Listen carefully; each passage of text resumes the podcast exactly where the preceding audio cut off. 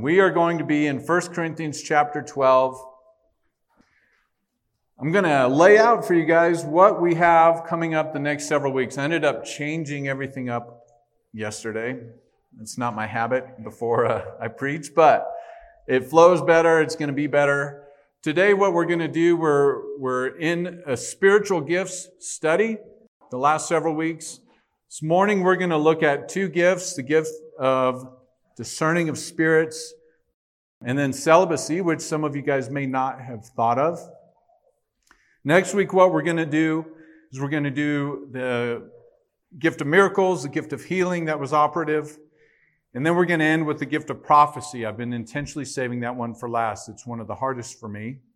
And then my intent after that is I want to do a study uh, just one week on talking about the issue that goes on in the church of are these gifts operating today um, or only some of them?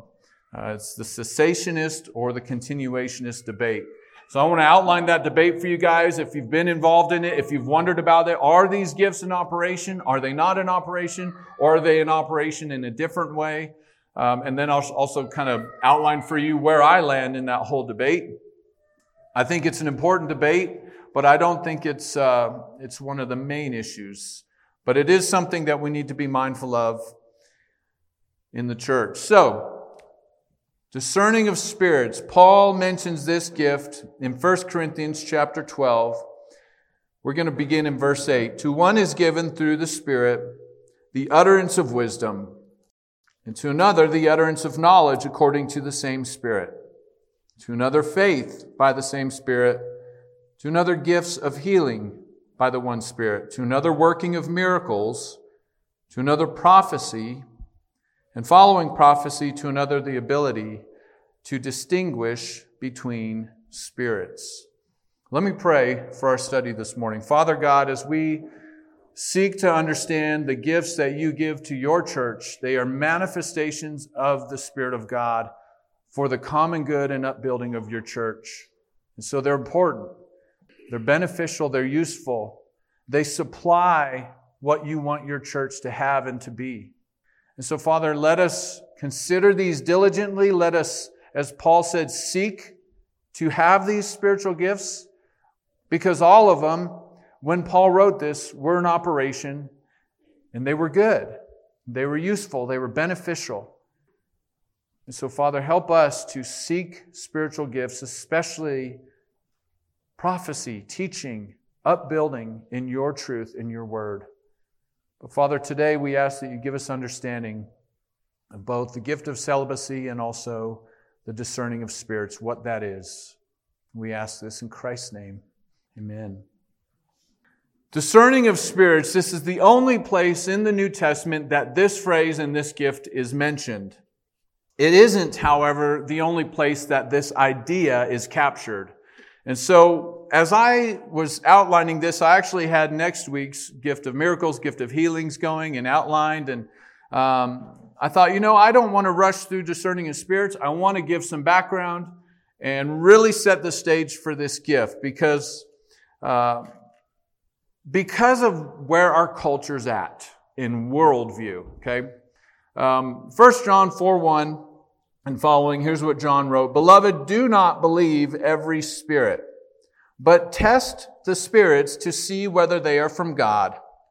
For many false prophets have gone out into the world. By this you know the Spirit of God. Every spirit that confesses that Jesus has come in the flesh is from God. And every spirit that does not confess Jesus is not from God. This is the spirit of the Antichrist, which you heard was coming and is now already in the world. Why do I want to take time to set up the worldview behind this gift? Because we live today in a society and in a world that is very naturalistic and materialistic in its thinking. Okay? So I want to do some background in worldview so that we can properly identify what this gift is and see it in operation today. And once we do that, I think it will help us uh, tremendously.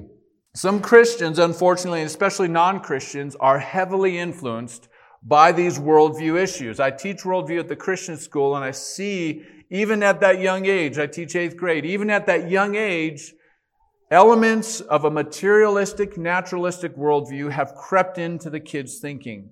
Okay? Here's what a worldview, a naturalistic worldview admits. Only those things that you can see, those things that you can touch, those things that you can hear. There is no such thing as spirit. There is no such thing as soul. We are purely physical. The universe world and all the creatures and things in it are material, purely material things. This worldview really, uh, it's been around forever. Um, but it took root in America in the 18 and 1900s. It was heavily influenced by liberal critical scholarship of the New Testament. Um, the German scholars, if you've done any background in that or if you're interested in that, there's a school of German scholars who um, studied critically the scriptures and basically made pronouncements upon the scriptures of what is true, what isn't true, what we need to ignore, what we don't need to ignore. One of those scholars was a man named Rudolf Bultmann. And here's what he said. He argued that the New Testament needs to be demythologized. Okay? And from this, what he meant was all those mythological elements that we read in scripture. And what he identifies as mythological elements is the reality of demons, the reality of angels, the supernatural, miracles. All those elements that we find in the scriptures, mythology. We need to demythologize the scripture so that this modern scientific culture can read this and believe it. Now what happens? The only problem is that the Bible says those things are true. And so what you've got going on here is a worldview battle. Either those things are false and the world really isn't spiritual, God really doesn't act in the world, there is not such things as demonic influence or demonic activity or angelic influence, even for that matter, or there is. Some people even went so far as to argue that demons and angels were simply metaphor in the scripture to identify good and bad people or good and bad organizations, so on and so forth. It's just metaphor, they're not real. The problem with that is that the Bible presents a picture of the world that says they are real. Okay? The Bible portrays a world where demonic influence, in particular, which is what we're going to cover, is not only real, but it's prevalent. 1 John 5:19 I remember the first time I read this verse right after I became a Christian. It says this, the whole world lies in the power of the evil one. I read that and it blew my mind. I thought, the whole world is under the influence of Satan. That was foreign to my worldview before I came to Christ. Yeah, according to the Apostle John. He also says in Revelation 12 9 that Satan is the deceiver of the whole world. There's no reason, in other words, to think that the world is under any less demonic activity than it was when the New Testament authors wrote what they did. Now, if you guys have spent any time in the scriptures at all, it's not difficult to come across passages where the supernatural is operating in the natural, right? One of my favorite examples, I love this. Uh, in seminary, we talked about it, was in the gospel accounts after the resurrection when Jesus um, suddenly appeared in a room, a locked room, and then disappeared. He was on the road to Emmaus, right, eating, and then disappeared. And critical scholars used to scoff at passages like that, saying, that's just fairy tale. People don't disappear and reappear. That's just mythology. Until they changed their tune once quantum mechanics were discovered. If you know what quantum mechanics are, quantum mechanics says, hey, there's activity on a quantum level that we can't explain, we can't go about, and it goes against all known physical laws. We don't know how they operate together. And what they discovered was that the four uh, space-time, all the dimensions that we experience, there's actually probably 11 dimensions in reality.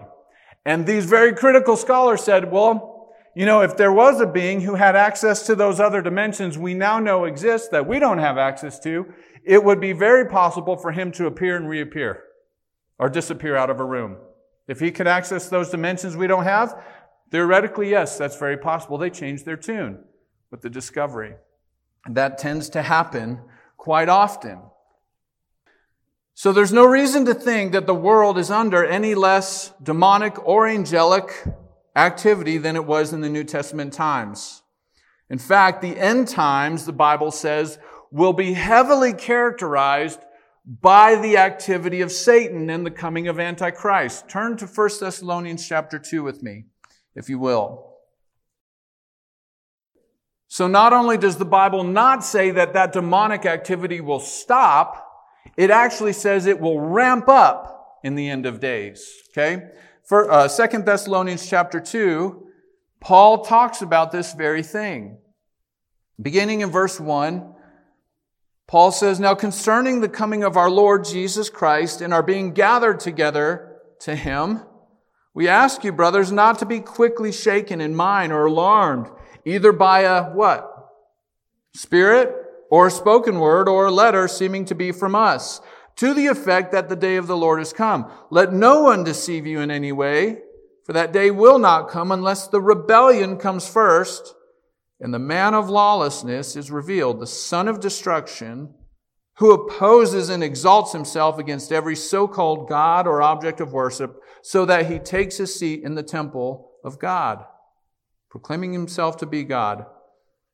He goes on, Do you remember, do you not remember that when I was still with you, I told you these things, and you know what is restraining him now, so that he may be revealed in his time? For the mystery of lawlessness is already at work. Only he who now restrains it will do so until he's taken out of the way. And then the lawless one will be revealed, whom the Lord Jesus will kill with the breath of his mouth and bring to nothing by the appearance of his coming. The coming of the lawless one is what? By the activity of who? Satan.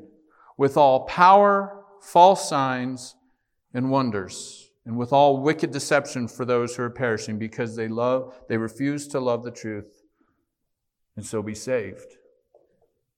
The Bible promises a day when there will be coming an antichrist, a lawless one, one who exalts himself as God, and he will oppose everything righteous, everything good, and his coming is in accordance with the activity and power of Satan. And accompanying that activity will be false signs, false wonders, and all deception.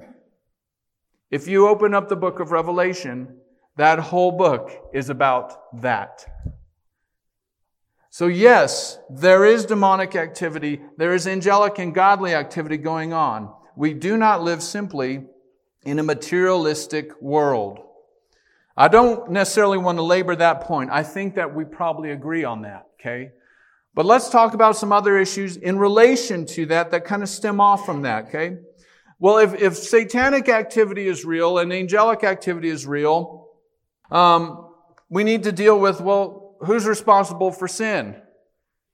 Some of us might have a problem with uh, road rage, as we typically call it, right? Jill always gets on to me when I go back to the big city, Albuquerque, where I'm from. It's like I switch into a different person. I get all tense and frustrated, and I can't blame that on Satan. But I have heard people try to blame their sin on Satan. Satan made me do it. Is that the reality? Well, not evil, not all evil and not all sin is from Satan, and not all evil and not all sin is from demons, but some is. Let's look at this.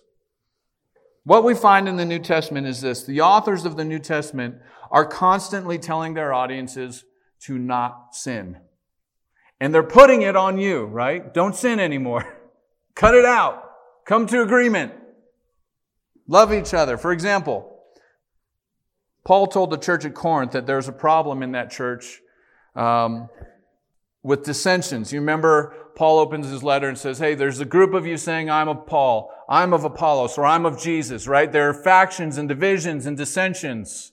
And they're exalting one person over the other and claiming loyalty to one over the other. And Paul says, Who are we? We're just servants. He had to deal with dissensions. And how did he deal with it? He said, I rebuke that spirit of dissension among you. No, that's not what he said. He didn't blame it on a spirit of dissension. He said, Y'all are sinning. Cut it out. Come to agreement. he put it on them. Or when the Corinthians were taking each other to court in 1 Corinthians chapter 6 because they couldn't exercise biblical love or trust, rather than working out their problems that they had, they were suing each other. They were using the court of law, and Paul has to argue. He says, Look, do you guys know that you're not, you're one day you're going to judge angels? Can you guys not work out your problems without go, going to a secular court? It would be better, he says, for you to let yourself be defrauded than to do what you're doing. What we don't find Paul saying is, I rebuke that spirit of litigation in you. No. He says, You guys are sinning. Start loving each other. Start trusting each other. Let yourself be defrauded. Don't be so selfish. Come to agreement. James makes this point, I think, the clearest for us, though. Go to James chapter 1.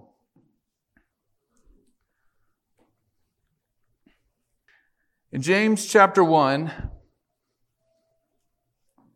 verse 13, he writes this Let no one say when he is tempted, I'm being tempted by God.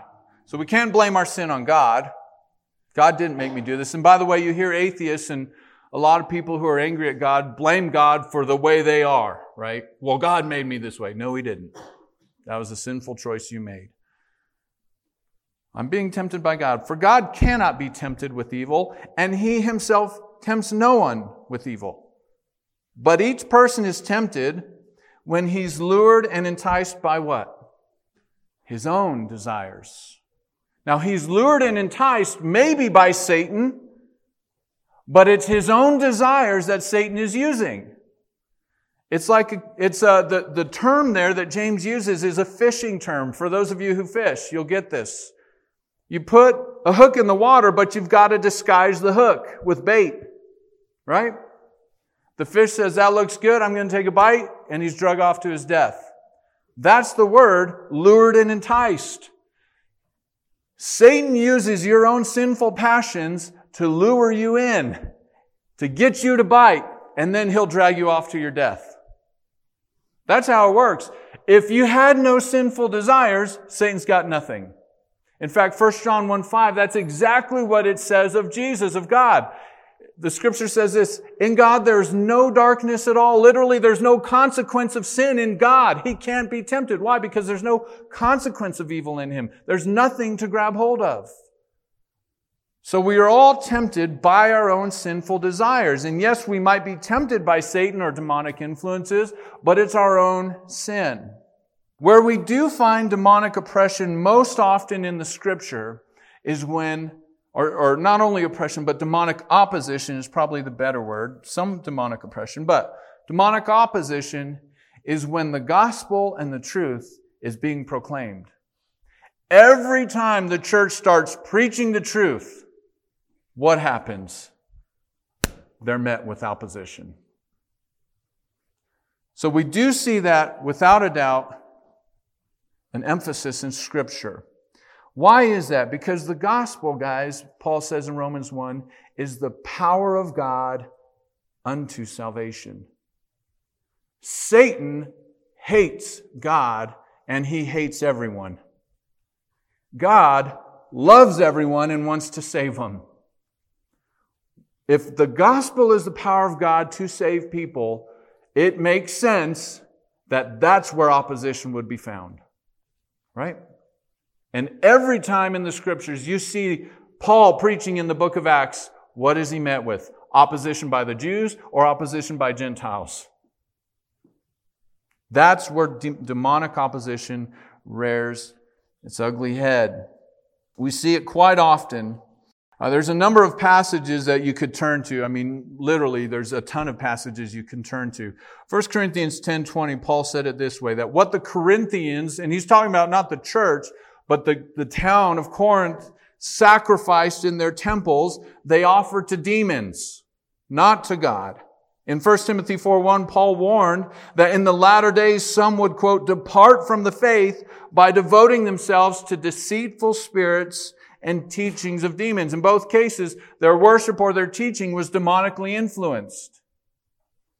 And it's interesting in 1 Timothy 4 1, the two things that Paul says were uh, demonically deceitful spirits and teachings of demons was abstaining from marriage and not being allowed to eat certain foods that God made to eat with thanksgiving.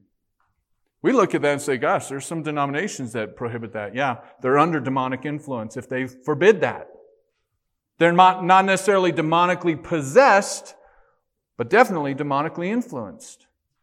God created marriage and He created food to be received with thanksgiving.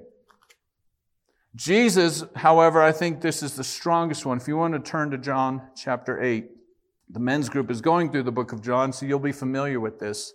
Jesus strongly asserted to the Jews who opposed him that they were under the influence of Satan and they picked up stones to kill Jesus because of it. In John chapter 8, we'll just read one verse. Really, the whole chapter probably needs to be consulted with this, but verse 44 really summarizes it. Says this to the Jews, You are of your father, the devil, and your will is to do your father's desires. He, the devil, was a murderer from the beginning and has nothing to do with the truth because there is no truth in him. So just to stop real quick, it makes sense again. If, if Satan has nothing to do with the truth and is opposed to all truth, then when the truth is proclaimed, what should you expect to find? Opposition to it by Satan. You know, I think Satan could care less about what sin or temptation or whatever you might be involved in. Not, not that he can care less, because it can trip you up, right? You, Satan can get a foothold. We'll get to that. What Satan cares about most, though, is opposing the truth and its proclamation. He goes on, though. When he lies, he speaks out of his own character, for he is a liar and the father of lies. So we see passages like this all over the New Testament. Satanic activity in the natural realm, even amongst people even amongst people as the Jews were who thought they were doing God's will. There was the presence of satanic influence. And I say influence and not possession, especially in relation to believers. There's a question out there, and if any of you have it, I want to answer this. Maybe you know it, maybe you don't. The Bible does not teach that a believer can be possessed of Satan. He is possessed of the Holy Spirit and he's sealed, according to Ephesians chapter 1. You are the Lord's and you are a new creation. You are no longer Satan's possession. Maybe at one time you were, but if you're a child of God, you are no longer. You are His. Does that mean then that Satan cannot have influence in a believer's life? No, he can, and he does. Okay, let's talk about this for just a second. There's many passages that we could turn to, but Ephesians chapter 6, if you want to go there. If there was no such thing as demonic influence or opposition or anything else of that nature in a believer's life, then why did Paul spend so much time talking about, for instance, what he talks about in Ephesians 6, beginning in verse 10? Finally, be strong in the Lord and in the strength of his might. Put on the whole armor of God that you may be able to what? Stand against the schemes of the devil. Does that speak of opposition to you? Absolutely. And you need armor to be able to stand against the schemes of the devil. Verse 12, for we do not wrestle against flesh and blood, but against the rulers, against authorities, against the cosmic powers over this darkness, against the spiritual forces of evil in the heavenly places. Paul makes that emphatic. Your struggle in proclaiming truth and ministering the gospel is not against flesh and blood. It's against the schemes of Satan who's operative in his children and in the world and who will oppose you at every turn as you preach the gospel. Understand that. So we are to have armor. And he goes on in verses 13 through 18 to list what that armor is. You need armor for this battle. In 2 Corinthians 10, 3 through 5, you also need weapons. But Paul says there in 2 Corinthians 10 that the weapons of our warfare are not carnal, but spiritual for the tearing down of strongholds. And what's interesting there is the strongholds he talks about is the lies and deceptions that people have believed from Satan. It's not, I have a stronghold of alcohol or I have a stronghold of pornography in my life. No, that's not the stronghold. You've actually been freed from that power if you're a Christian. You're just choosing to still walk under its influence. The stronghold in someone's life is a lie or deception that they've believed. And Paul says our weapons are divinely powerful to destroy those. What's that weapon? Truth. Word of God. So, that is the one weapon we have because it's the only weapon we need is the truth of God. Peter makes it clear too that Satan is seeking opportunity to destroy God's children. 1 Peter 5, 8 and 9 says this, be sober minded and be watchful. Why? Because your adversary, the devil, prowls around like a roaring lion seeking someone to devour. Resist him firm in your faith, knowing that the same kinds of sufferings are being experienced by your brotherhood throughout the world. I heard one pastor say when I was a young Christian, said it this way Satan is patient, and he will lie in the grass for 40 years just to trip you up. He's patient. Paul said this don't be ignorant of the schemes of Satan. Why? Because he's your adversary and he's seeking to trip you up. So, yes, Satan can have influence in your life. We are warned by Paul, for instance, not to sin in our anger and so give Satan a foothold. So when believers sin, what are you doing? You're giving Satan an opportunity to wreck your life, shipwreck your faith, take you down a path and destroy you. That's what sin does. It's like the Old Testament. Remember the prophet Balaam, who was hired to pronounce curses on Israel. And he couldn't do it. God wouldn't curse his own people. So he finally told Balak, the king, I know how to do it. Get him to sin, and then God will judge him. And he did. He introduced all the Moabite women. They started marrying, sleeping around, and God brought judgment on his own people. It was sin that led him astray. There's also the pictures the children of Israel were coming into the promised land. The weak, the elderly, whoever, as they stra- straggled behind, what was the enemies of Israel doing to them? Picking them off. They wouldn't go for the group. Right? Sin separates you from the body. And you make yourself an easy target when you're walking in sin. And Satan has your number. You remember the sons of Sceva in the book of Acts. They weren't believers. They saw Paul casting out demons, so they go to a demon possessed guy and say, Hey, in the name of Jesus, whom Paul preaches, I want to cast you out. And the man responds, Well, I know Jesus. I know Paul. I don't know you. Those demons knew who Paul was. You better believe it. As you preach the truth of God, you make yourself a target to the adversary who hates the truth. He's opposed to it all the time. So that's, there's a lot more we could look at to build a Christian worldview of satanic or even godly influence, okay? But that gives us a background of what this gift is going to be.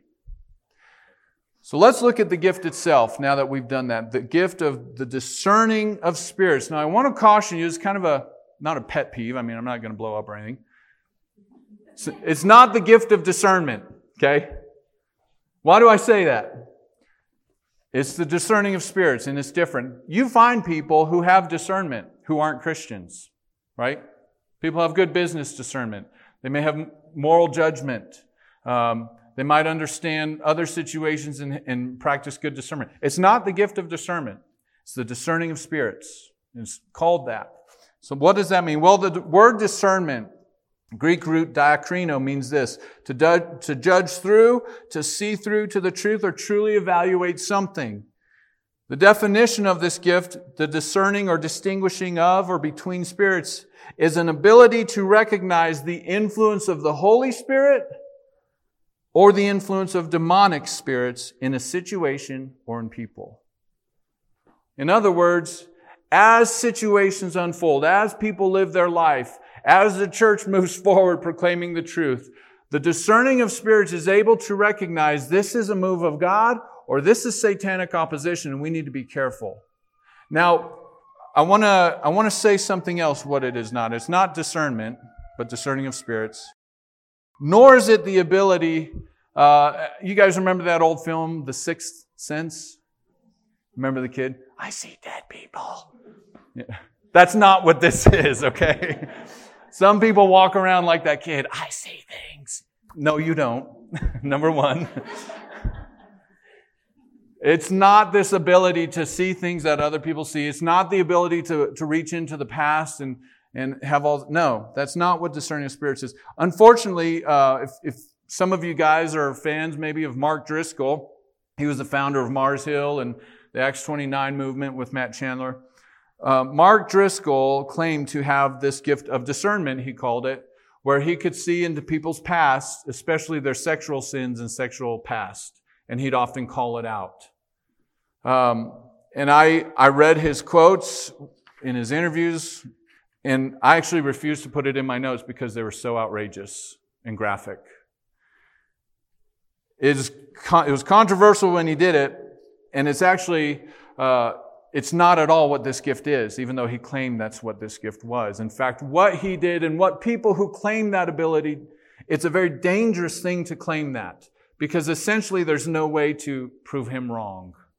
And if someone says, hey, I know 10 years ago you were sleeping with someone, that could absolutely ruin someone's life if they were accused of that, and they have no way of proving them wrong.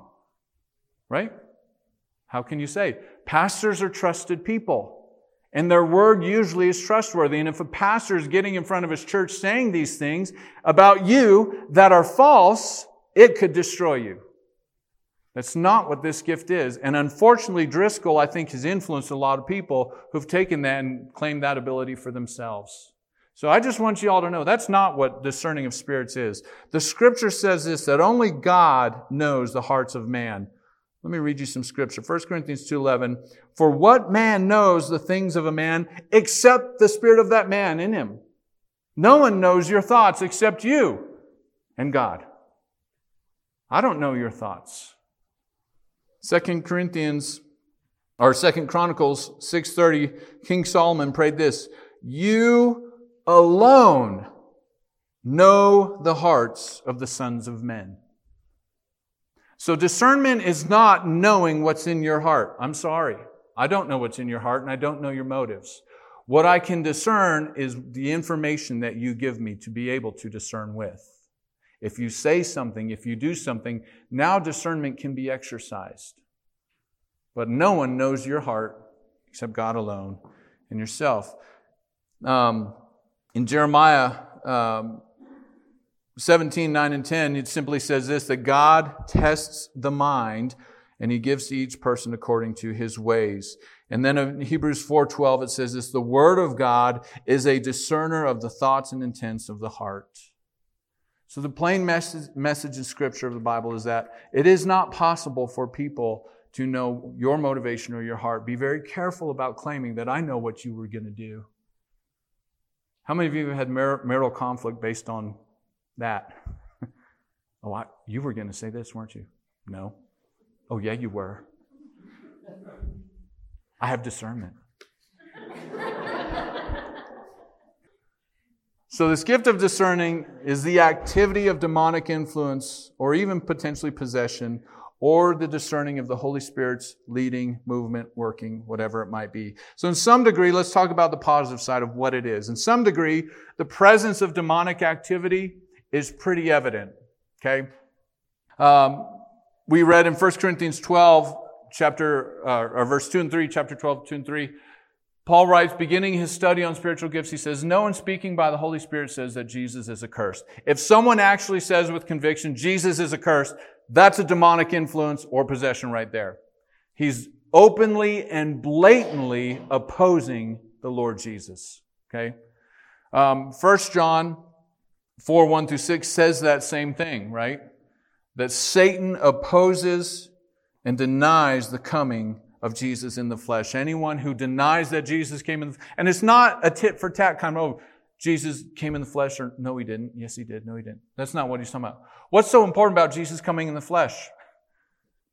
The entire history of redemption, right? So to deny that Jesus came in the flesh is to deny the very work that glorified him as the Lord. That's why that's so important. So to deny is blatant demonic influence. Of course, Satan would want people to believe that. Why? Because if they believe it, salvation is not possible for them. You have to believe that. So, blatantly false doctrinal statements is pretty evident. There's also, in the Gospels, for instance, and in the book of Acts, those violent and bizarre uh, physical possessions that we witness. Remember the man who had the legion in him, who used to gnash himself with rocks and scream out wildly in the hills, and no one could bind him, right? He'd break free every time. And as Jesus approached that man, the demon cried out, What do you have to do with us? Is it our time? They knew what was going on. So it's interesting, and I don't necessarily want to get too much into this, but it's interesting that sometimes these manifestations physically in people are masked, I think, by design to look like just a physical condition. For instance, in the Matthew chapter 4, and also uh, we have an account, but in Matthew chapter 4, Jesus was doing all kinds of work in people. He was he- healing physical things that were just physical conditions, not satanically related. And right next to each other, he says he was healing epileptics and people who were demon possessed. So he identifies epilepsy was a real physical condition he dealt with. And there's also demon possession. But in, in uh, I think it was in Mark, you remember the um, father whose boy would often have epileptic seizures. In that case, it was actually demon possession masked to look like epilepsy. You see what I'm saying? So sometimes Satan is crafty, sometimes he's tricky. We know that we're told this. He is very crafty. Turn to 2 Corinthians and we'll read this. 2 Corinthians chapter 11, verse 13 through 15.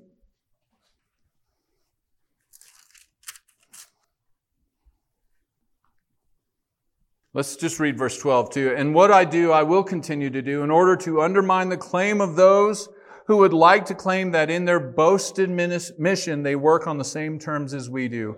Such men are false apostles, deceitful workmen, disguising themselves as apostles of Christ.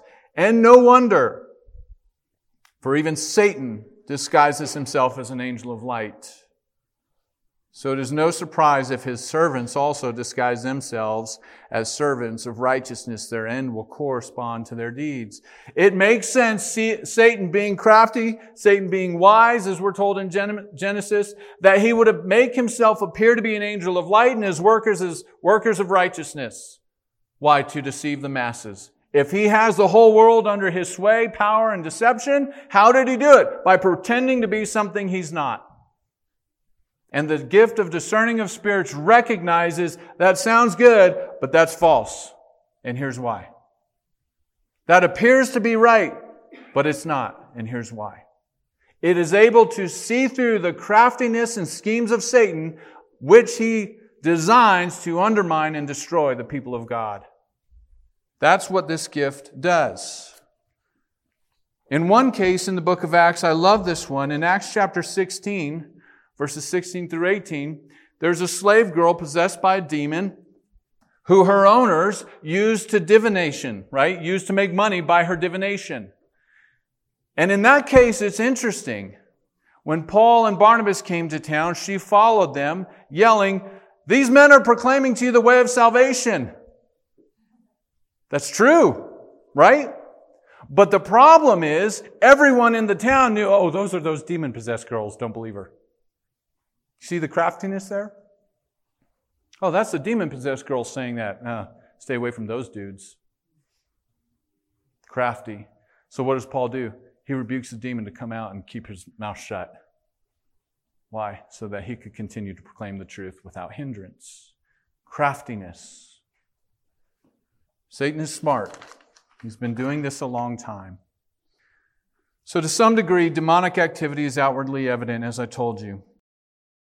This gift, how does it function specifically? And most importantly, it's able to tell true teachers from false teachers. Now, it doesn't look at someone and say, Ooh, that guy's a false teacher. You just look weird, man. I don't trust you. That's not discerning of spirits, right? It's able to take what they say and say, uh, there's some things I have some problems with based on what they're saying or doing. Paul, Peter, Jesus, all warned primarily on this issue. Um, in fact, Peter says in 2 Peter chapter 2, verses 1 through 3, that one of the signs that will accompany false teachers is that they'll try to exploit you for financial gain. If they're doing that, if they're using the gospel as a means to further their own kingdom, be wary of them. 2 Peter chapter 2 goes all through that often uh, explicitly or blatantly, Um, false teachers, there's evidence of demonic influence in their life. As we said, Jesus is a curse. If someone is saying that, you know right away they're not of the Lord. If they refuse to confess Jesus came in the flesh, they're not of the Lord. But what about people, which we all err? Is simple error in the truth the same as a false teacher? Or if you're erring in, in one area of doctrine, does that mean you're demonically possessed or demonically influenced? No. It's different. And I want to point this out because I've, I've seen, um, and even at one time in my own life, started bordering on this of every error that you're able to spot in someone's doctrine. Oh, man, they must not even be Christians. right? You get this very judgmental attitude. You got to recognize, hey, there's, there's blatantly false heresy, denying the master. And then there's, well, that's error, but you know what? I, I believe that one time. and the Lord corrected me through His Word. So make a distinction there. So, there's lots of examples we could do. Um, Satan's work, though, to end this gift, Satan's work is always destructive. Whether it's in a believer's life or a non believer's life, he wants to destroy people because they bear the image of God and he hates God. So Satan's activity will always be destructive, whether it's his influence in a church trying to drive a wedge between people or people who don't know the Lord yet. Okay? He uses lies, he uses harm, he uses persecutions, all in his tool belt to do this. The discerning of spirits is able then to see the activity of the Holy Spirit versus the activity of evil and call it out. All right? I have just a few minutes, and I don't intend to speak on the second gift long because I know there's all these young single airmen here and the young single women who are like, celibacy, I don't want to know about that. But it's in the scripture. Go to 1 Corinthians chapter 7, verse 7. Uh, actually, uh, that's where it's mentioned. I want to back up and begin reading Verse 1 Now concerning the matters about which you wrote, it is good for man not to have sexual relations with a woman. But because of the temptation to sexual immorality, each man should have his own wife and each woman her own husband. The husband should give to his wife her conjugal rights, and likewise the wife to her husband. For the wife does not have authority over her own body, but the husband does, and likewise the husband does not have authority over his own body, but the wife does. Do not deprive one another except perhaps by agreement for a limited time. You may devote yourself to prayer, but then come together again so that Satan may not tempt you because of your lack of self-control. Now, as a concession, not a command, I say this. I wish that all were as I myself am, but each has his own gift from God one of one kind and one of another. To the unmarried and widows I say that it is good for them to remain single as I am.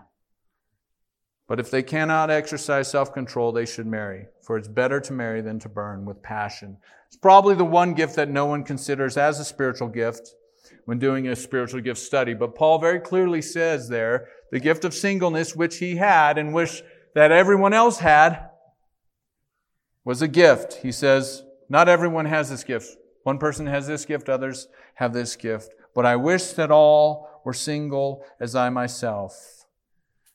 The context of this, Paul's dealing with those who are married and instructions with sexual relationships. Don't deprive each other. Don't stay apart too long so that Satan doesn't tempt you.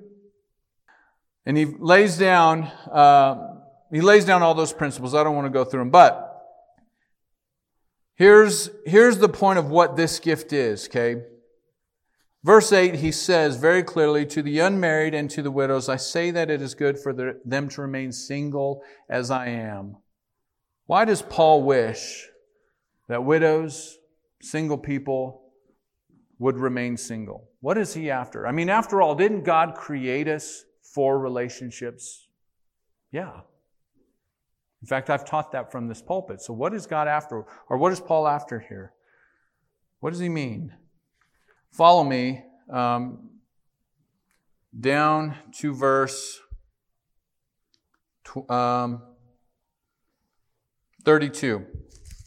Okay, we're not going to read all chapter 7, but Paul's going to identify why he makes this statement.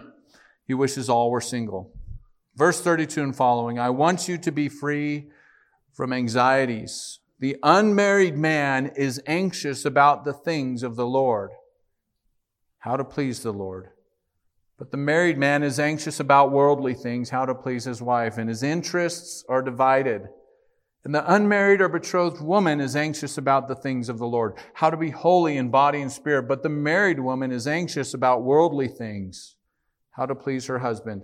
I say this for your own benefit, not to lay any restraint upon you, but to promote good order and to secure your undivided devotion to the Lord. Now, you could underline that. What is the gift of celibacy? It's the gift of having undivided devotion to the Lord. And why is it a spiritual gift? It's a spiritual gift precisely because unless God enables you by His grace to be this, it is impossible for you to be that. I can testify to that. I don't have this gift. Anybody else there?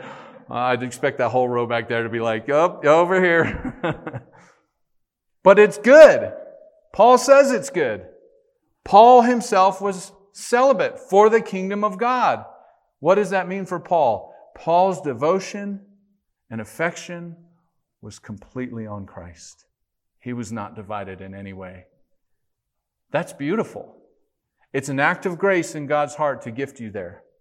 And Paul says, Look, I'm not commanding you to be single, but it is better if you can be.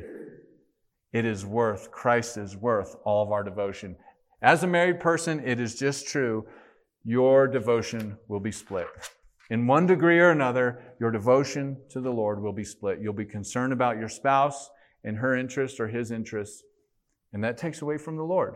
It's not bad, but there's a better way. And that's what Paul says. I wanted to identify it. I, um, I have known, I think, two people, maybe three people in my life who I think were probably gifted in this way. And they're unique. You just know. um, it's just different than most people. So I'll close with that. I'll invite the worship team back up and close us in prayer. Father, as we looked at these gifts, the discerning of spirits, Lord, and, and celibacy, how beautiful both are in their own right, Father. Undivided affection, undivided devotion to who you are, Lord. We just saying, I surrender. We want to know you more. We want to be able to give all of what we are, what we have to you. But so often it's true that we find ourselves divided and our interests divided, our time divided, our mind divided, our affections divided. Father, as much as possible, may we seek you with all of our heart because you are worth it. And as Paul says, it is better, but not all are, not all are able to do it. Father, with the discerning of spirits, Lord, as the quote says, the greatest trick the devil ever pulled was convincing the world that he didn't exist. Father, may we not fall into that trap. May we be able, through this gift and people who are gifted this way, to recognize how Satan schemes against us to trip us up, to discredit our lives, to discredit our ministries, to destroy us. Father, may we discern not only that, but may we discern your Spirit's leading your activity in our life. Because you don't work according to carnal means. You work according to your own means, and they are divinely inspired and divinely empowered. So give us eyes to see, ears to hear what the Spirit says to the churches. Give us wisdom in your word so as to make proper discernment, engaging truth is that's where we will be attacked and opposed, for Satan hates it. But help us to be bold. Help us to be unashamed of the gospel. As we've been singing out with our heart, Father, may we proclaim it loudly because the power of God will rest on those people who are unashamed of Him. And Satan must flee. Thank you for giving us the victory. We look to you for that victory, Lord, every day, walking in your spirit that we might not walk in the flesh and that we might find the way of escape when temptation comes. We pray all this in Christ's name. Amen.